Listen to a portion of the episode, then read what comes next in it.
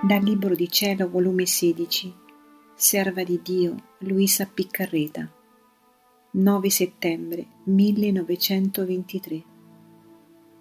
La divina volontà è inferno per il demonio e lui la conosce solo per odiarla.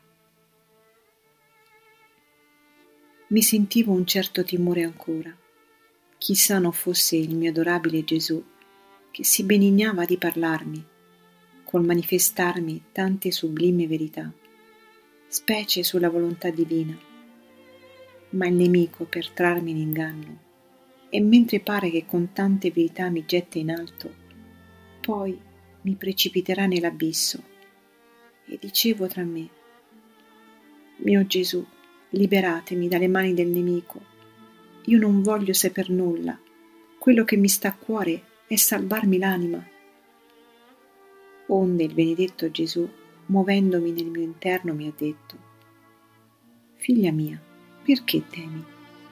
Non sai tu che il meno che sappia di me il serpente infernale è della mia volontà? Perché non volle farla e non facendola né la conobbe né l'amò. Molto meno penetrò nei segreti del mio imperscrutabile volere per conoscerne gli effetti, il valore della mia volontà. E se non li conosce, come può parlarne? Anzi, la cosa che più abborra è che l'anima faccia la mia volontà.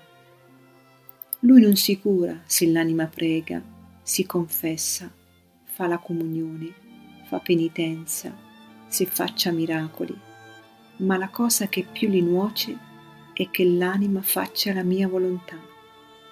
Perché come si ribellò alla mia volontà, così fu creato in lui l'inferno, il suo stato infelice, la rabbia che lo rode, sicché la mia volontà è inferno per lui.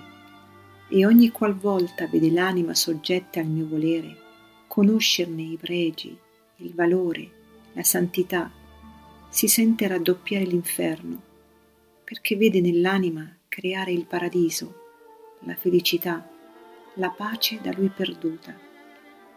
E quanto più il mio volere è conosciuto, tanto più resta tormentato e furibondo.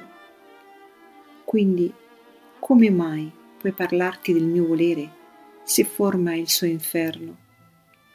E se ti parlasse, le sue parole formerebbero in te l'inferno perché lui conosce la mia volontà solo per odiarla, non per amarla. E ciò che si odia non porta mai la felicità, la pace. E poi la sua parola è vuota di grazia, quindi non può conferire la grazia di far fare la mia volontà.